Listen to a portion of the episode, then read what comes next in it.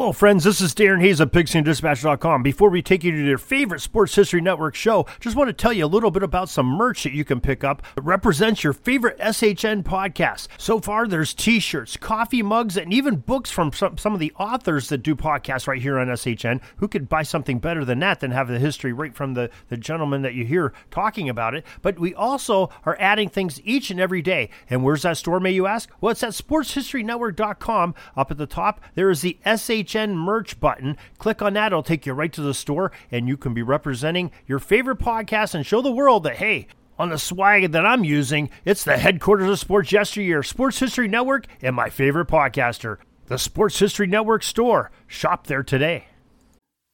This podcast is part of the Sports History Network, your headquarters for the yesteryear of your favorite sport. You can learn more at sportshistorynetwork.com.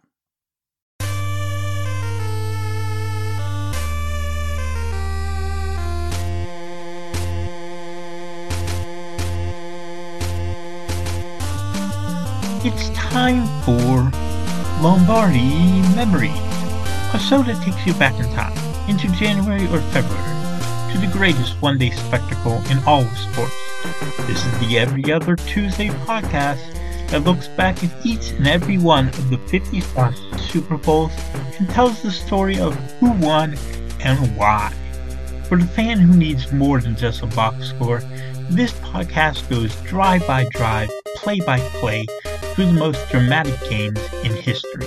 I'm your host, Tommy A. Phillips, and you can visit my website at tommyaphillips.com where you can find all of my books. Today we have Super Bowl X, which was held on January 18, 1976, at the Miami Orange Bowl in Miami, of course, between the back to back AFC champion Pittsburgh Steelers and the three-time NFC champion Dallas Cowboys. As always, we have a pop quiz and then homework at the end of the episode. The pop quiz question for today is, what major movie was filmed at Super Bowl X? The answer will come at the end of the podcast.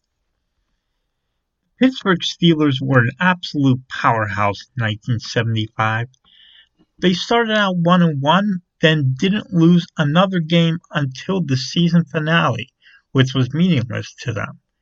They blew out most of their opponents, including the second place Cincinnati Bengals twice. Perhaps if they would have beaten Buffalo early in the season, they come into week 14 undefeated and they go for the undefeated season. Simply put, this team was an utter juggernaut. Terry Bradshaw was now fully installed as the starting quarterback. He threw for over 2,000 yards, tossing 18 touchdowns as opposed to just 9 interceptions. His passer rating was 88.0, which isn't great in today's NFL, but it was stellar back then. Running back Franco Harris had a huge year, rushing for 1,246 yards and 10 touchdowns, while also catching 28 passes for 214 yards and a touchdown. Rocky Bleier, the backup running back, ran for 528 yards and two scores. Lynn Swann led the receiving corps with 49 catches for 781 yards and 11 touchdowns.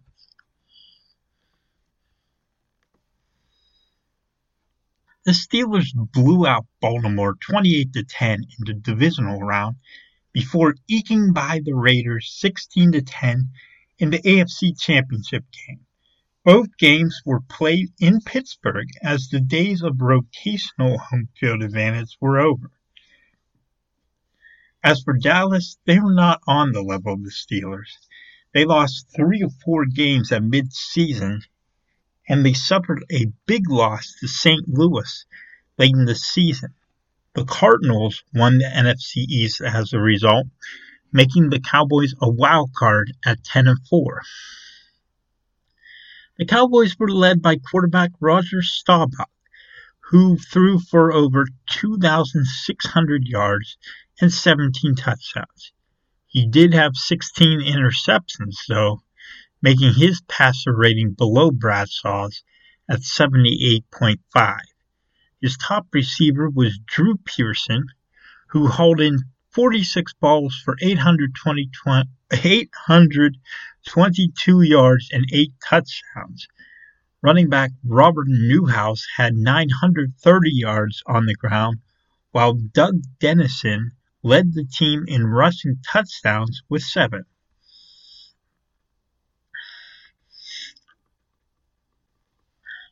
In one of the most famous games in NFL history, the Cowboys took on the Vikings in the divisional round in Minnesota. Remember, there was no wildcard game back then. The wildcard team automatically made it to the divisional round. The Cowboys trailed 14-10 late in the game when Staubach launched what he called a Hail Mary to Drew Pearson for the game-winning touchdown. The Cowboys won 17 to 14 and the name Hail Mary stuck.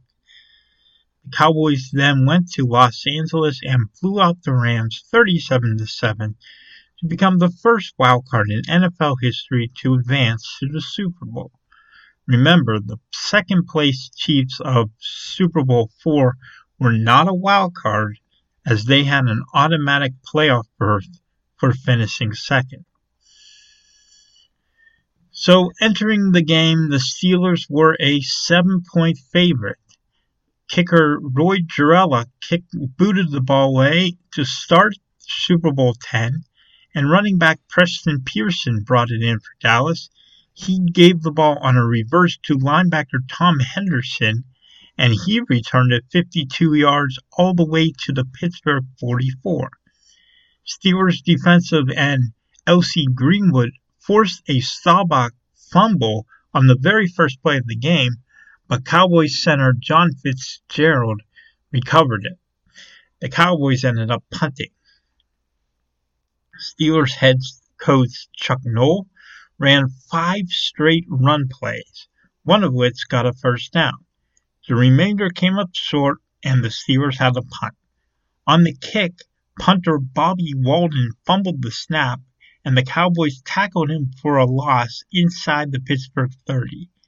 Then Staubach threw, fired over in the middle, threw to Drew Pearson for a 29 yard touchdown, and Dallas went up 7 0. Starting at their own 32, the Steelers began their new drive with an 8 yard run by Harris. He picked up a first down two plays later, and then Bleier ran for another five yards. Bradshaw then heaved one downfield for Lynn Swann, who made a fantastic catch at the Dallas 15 for a first down. Three plays later, Bradshaw hit tight end Randy Grossman for a seven yard touchdown. Gerela's extra point was deflected, but it made it over the crossbar to tie the game at seven at the end of one quarter. Cowboys got back at their own 33. Running back Robert Newhouse ran for seven yards. Then Dennison pounded it up the middle for a first down. Staubach passed to Fugett for nine yards into Pittsburgh territory. Then Newhouse took a draw for a first down. Preston Pearson, Dennison, and Newhouse all combined for nine more yards, setting up fourth and inches. And Cowboys head coach Tom Landry said, let's go for it. And they got it. Dennison picked up the first down. But they weren't able to get in the end zone. They settled for a 36 yard field goal by kicker Tony Fritsch. And the Cowboys went up 10 to 7.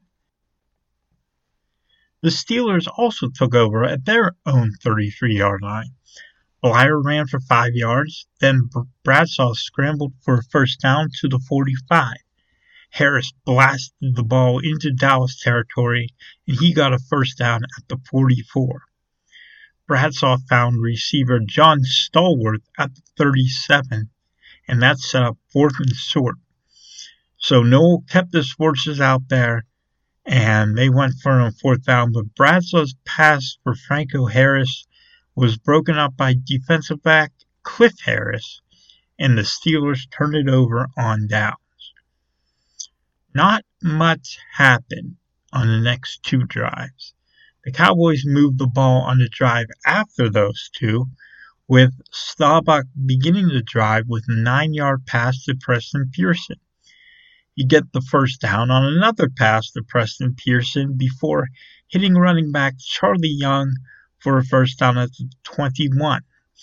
Cowboys looked poised to score, but then Greenwood made a sack of Staubach for a loss of 12, and defensive end Dwight White got a sack on the next play.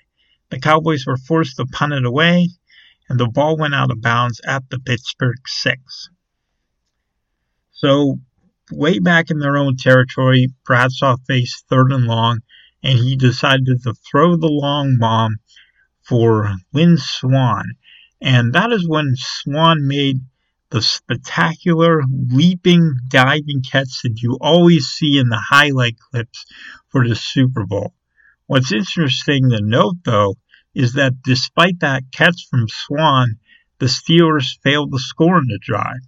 They got stopped just inside the 20, where Gerela missed a 36 yard field goal wide to the left. The teams went to the locker rooms with Dallas leading 10 7. The Steelers started the second half with a three and out. Staubach then gave the ball right back on an interception thrown to defensive back J.T. Thomas, who returned it to the Dallas 25. But the Steelers again got no points. Harris had run for a first down inside the 15, but the drive stalled there, and then Gerela missed a field goal attempt wide to the left. After the kick, Cowboys uh, defensive back Cliff Harris, who already had a pass breakup earlier in the game, he tapped Gerela on the head, presumably to taunt him. Steelers linebacker Jack Lambert wasn't having any of it, and he tackled Harris. It's just interesting to note that neither team was penalized on the play. The Cowboys got one first down on the next drive after a nine yard run by Preston Pearson and a Newhouse run to move the sticks. They punted shortly afterward, though. Pittsburgh took over at their own 24. Bradshaw hit Swann for another reception at the 39, getting a first down. The Steelers' drive stalled, and they had to punt it down to the 18 yard line. The Cowboys proved unable to score on their drive as well, despite some good ball movement. They punted it away, and Pittsburgh took over as the fourth quarter began, with Dallas still leading by three. Bradshaw started the new drive with a pass to Harris down the sideline. He caught it and sprinted towards the end zone. But it wasn't going to be a touchdown. He was ruled out of bounds at the Pittsburgh 43 for a 26 yard gain, but not what he wanted. He wanted the whole thing, the touchdown. And then Cowboys defensive tackle Randy White sacked Bradshaw to end the Pittsburgh drive. Fortunately for them, Walden got off a beautiful punt down to the 18 yard line. It was a 57 yard kick and it drastically changed field position. The Cowboys then tried a flea flicker, but Thomas sniffed it out and sacked Staubach at the 13 yard line.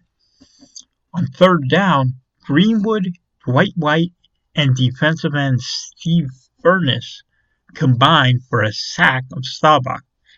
The Cowboys were forced to punt from deep in their own territory.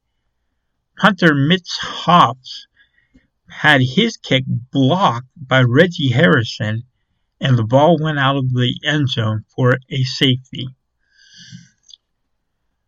Running back Mike Collier returned the free kick to the Dallas 45. It was a good return, and Harris started a new drive with a five yard run before getting the first down two plays later.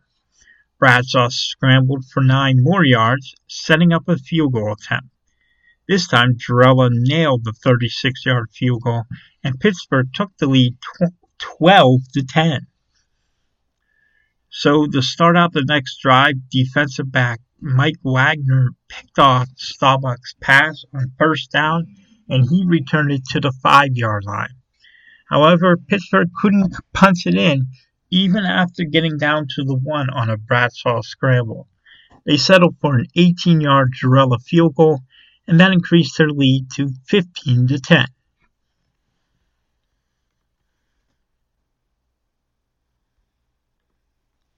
The Cowboys went 3 and out with Greenwood, Furness, and defensive tackle Ernie Holmes converging on another sack for Pittsburgh. With five minutes to go, the Cowboys kicked it away, and Steelers defensive back Glenn Edwards returned it to the Pittsburgh 30. They wanted to go to work on the clock, running the ball twice with Harris, but their mindset changed on third and long. Bradshaw threw another one of his bombs downfield, and Swann made a spectacular catch for a 64 yard touchdown. On the play, Bradshaw was hit late and he was n- knocked out of the game with a concussion. There was no flag on the play, though, but there definitely should have been. Gerela missed the extra point attempt off the left upright, and Pittsburgh led 21 to 10. In desperation mode, the Cowboys were at their best. Staubach went deep for Drew Pearson for 30 yards, 30 yards, and then uh, after Dwight White picked up a sack, it was a two minute warning, and Staubach got everything back on the next play. He threw down the left sideline to a wide open Percy Howard for a touchdown. The Cowboys were now down by just four. The onside kick failed as Gerry Mullins recovered it for Pittsburgh. Backup quarterback Terry Hanratty was now in the game for Pittsburgh, but he didn't pass. Instead, the Steelers just ran the ball in three straight plays. Then came fourth and eight with 128 to go. Cowboys had to use up all their timeouts to stop the clock. And Chuck Noll decided that punting was too risky, so he had the Steelers run a handoff to Bleier, which picked up very little. The ball went over to Downs to Dallas at their own 39 with 122 left on the clock. That was way too much time to leave Staubach.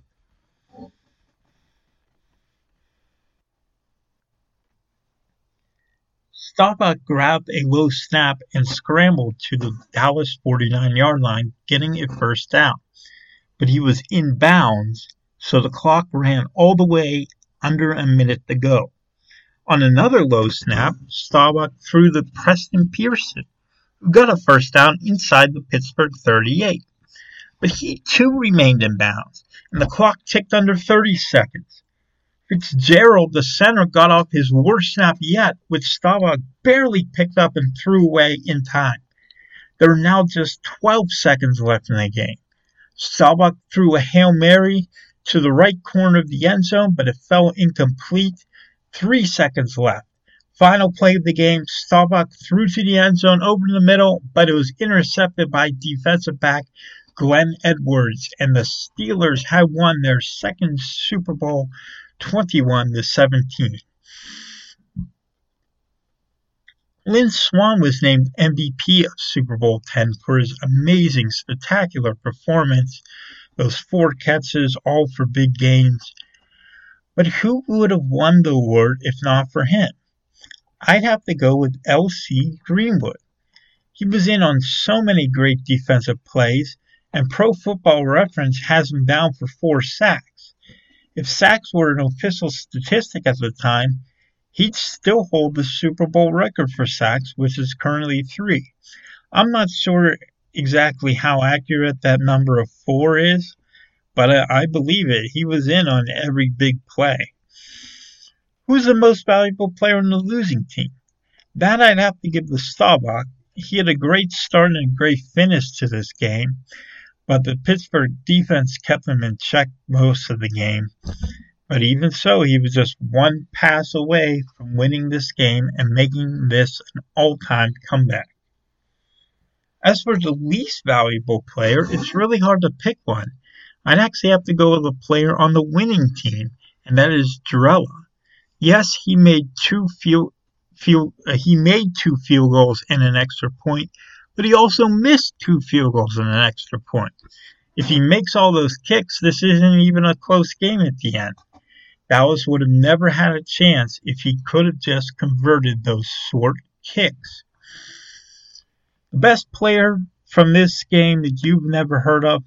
Well, that's kind of difficult because the Steelers and Cowboys are so well known that it's hard for me to pick one that you haven't heard of. But I'm going to go with Steelers running back Mike Collier. He had a big return of the free kick after the safety, which set up the go ahead field goal by Gerela. Without his big return, maybe the Steelers don't score there, and who knows what happens. The biggest play of this game was obvious. Swann's touchdown catch in the late in the fourth quarter. I don't think there's any arguing that. Swann's catch made it a two-score game and seemed to put the game away. As it turned out, he didn't put away the game totally, but that touchdown proved to be the winning margin. The biggest play no one remembers, though, that's the sack on the flea flicker attempt by Dallas. Thomas got the sack on the play, JT Thomas, and instead of the Cowboys getting a big play, they got backed up farther, which set up the block punt for a safety. Imagine what happens if Staubach con- connects with a long bomb on that play. Then Dallas goes up 17 to 7. This game's totally different. Thomas's big sack changed everything. Speaking of bombs, it was a bomb inside the Goodyear blimp that was attempted to be set off in the Orange Bowl during the Super Bowl. Not in real life, of course, but in the movie Black Sunday. That is the answer to today's pop quiz question. Black Sunday was filmed with some footage from this game itself right at the Orange Bowl. Later, more filming was done at the Orange Bowl after the Super Bowl. I've never actually seen that film, but I have seen the moment the blimp crashes into the Orange Bowl. It's a truly bizarre movie. So I've got just some short homework for you this time, and it's this book is named Super Steelers: The Making of a Dynasty by Lou Sahadi. This one isn't specific to Super Bowl 10, but it will give you all you need to know about the entire dynasty of the 70 Steelers. This book is a little older, so it's be harder to find, but it's really big in size. It's worth it. Next time we've got Super Bowl 11. John Madden's Oakland Raiders try to win their first Super Bowl against the Minnesota Vikings playing in their fourth Super Bowl. Can Madden lead the Raiders to a 16 1 record, or will the Vikings spoil that and come away with their first title? This is Tommy A. Phillips signing off. You'll find out all that stuff next week, and you can find my work at TommyAPhillips.com. Until then, so long.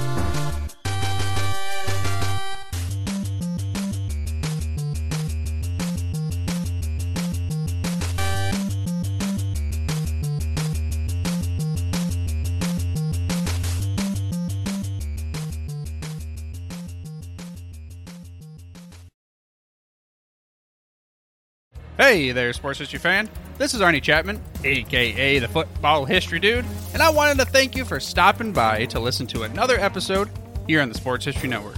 Our podcasters are passionate about uncovering and sharing sports stories from yesteryear. And if you didn't know it already, we have over 30 shows across the network covering all sorts of sports history topics. In fact, here's a glimpse into one of our awesome podcasts here on the network. Each week, the official Football Learning Academy podcast will take you deep into the history of pro football through interviews with players, coaches, or administrators in the NFL, as well as interviews with Pro Football Hall of Fame selectors, authors, and historians. You'll learn how the game evolved and important moments that shaped the sport into what it is today. And don't miss the Pro Football History Nugget of the Week. Listen to the official Football Learning Academy podcast on the Sports History Network. How about that? I bet you're super hyped to go listen to that new podcast, right? Well, to learn about this show and all the other podcasts on the network, head over to sportshistorynetwork.com forward slash podcast. Again, that's sportshistorynetwork.com forward slash podcast. Head over there today to find your next favorite sports history podcast.